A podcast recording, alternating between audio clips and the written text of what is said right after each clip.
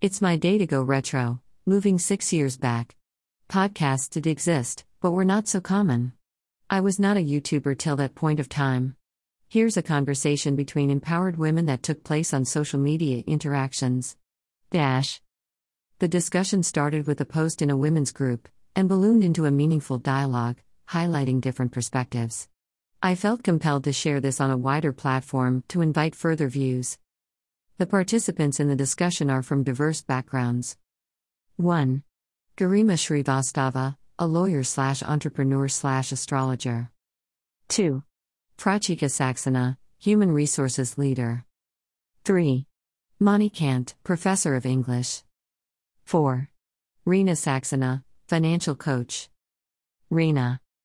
Is Ma Durga, a Hindu goddess, a manifestation of this mindset?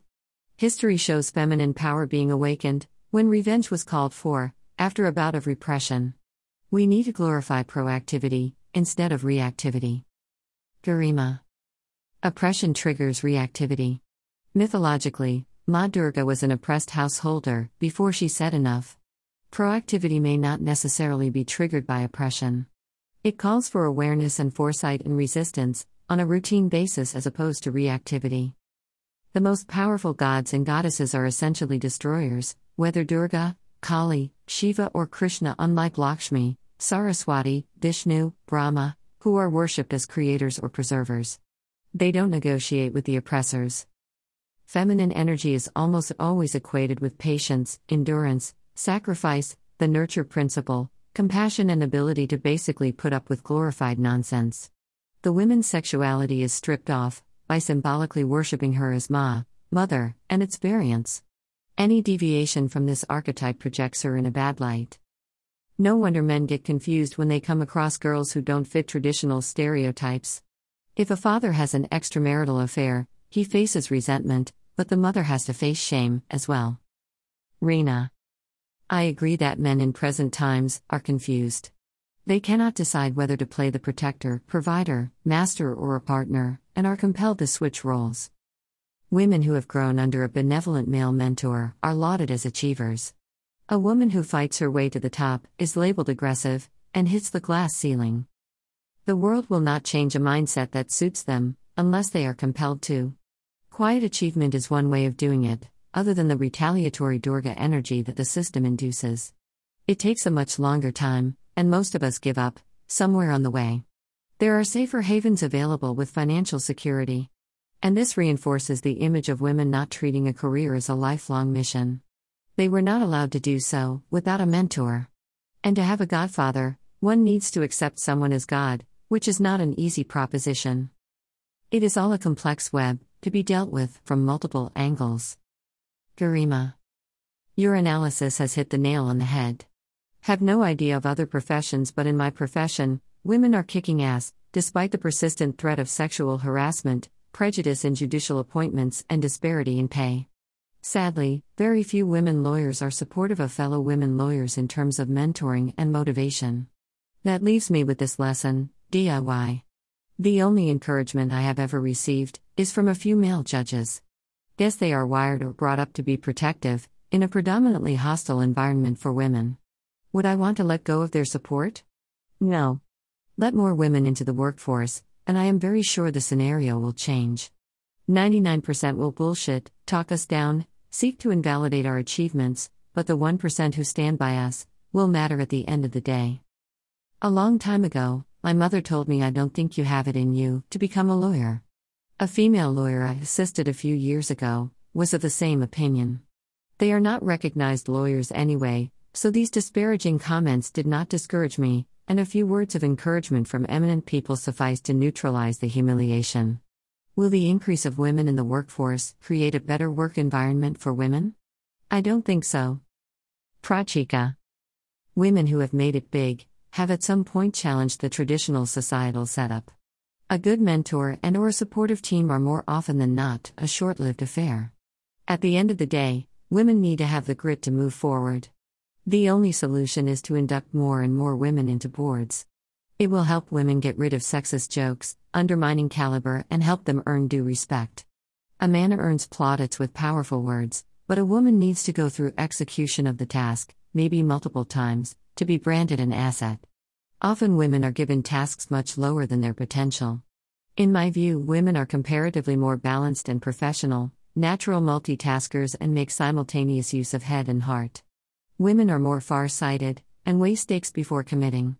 Men often take this as a battle of brain or balls. Hiring of an executive assistant is often limited to beauty of a lesser sex, who will meekly give in to odd requests and trivial jobs. A man might resist. Suppression will backfire into oppression, with more like minded women following suit. Movies like Parched bear testimony to such theories. Reena. Prachika, I respectfully disagree on the more women in the workforce theory, unless they support each other. Women are serious about their loyalty to a boss or mentor, and this trait is exploited to serve vested interests. Male bonding is driven by common business interests and leveraged to their mutual benefit. Men decide how to conduct the meeting, before reaching the boardroom, maybe, over a drink the previous evening. Women take pride in coming and leaving on time, and miss out on the decision making process. Women can be driven by an erroneous sense of righteousness in doing their job well, not realizing that they have turned into puppets. Feminine power is also exercised through subtle manipulation, charm, dedication, loyalty, boss management. Rather than taking something head on. The former is seen as power, and the latter aggression. It is almost as if men enjoy being manipulated. A woman's power has to be a gift from them, not a matter of right. Garima. I don't think that the word aggression has a pejorative connotation.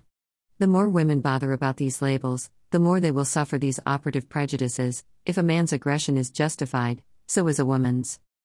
Men always snatch credit for the success of a woman, and women are often heard saying this I couldn't have done this without the support of my hubby. If she declares that she made it on her own, she is labeled arrogant. Across the board, the attempt is to deprive women of their agency, whether by attributing their success to manipulation, or the necessary male support in their achievements. Mani. I agree with you to disagree. Every woman is a subdued Durga, but is unaware of the latent force. Emo, elements of envy, resentment, and rivalry do exist amongst women, in varying degrees. It is the woman who suppresses, harasses, and ill treats those of her own ilk. The support comes from a male, compassionate benefactor. Rebellion always arises from oppression. A woman who is mocked at, ill treated, and insulted becomes aware of her latent energy, resistance, and power, and claims her human rights. Durga is activated after undergoing this process. Humiliation propels her on the path to success. Only those women who challenge the traditions and defy social norms are achievers. She builds a career and furthers the cause by helping her family and society. Yet I would say that they do need a male mentor, a father, friend, husband, or any such associate. Take my example a malevolent mill derided my meager household management skills, and held the view that academics will not help me in life. It was my husband, whose encouragement and support have made me what I am today. I therefore disagree with a few of us. A woman in our society cannot achieve anything alone. She needs male support, as women don't help. There is no competition with a man, as we complete each other. Reena. This takes the conversation back to the starting point. Women have had to battle it out, both at work and home, and that constitutes reactivity. This could be the undeniable truth for a large part of the female population. The initiative of identifying our reality and charting the path forward is our own.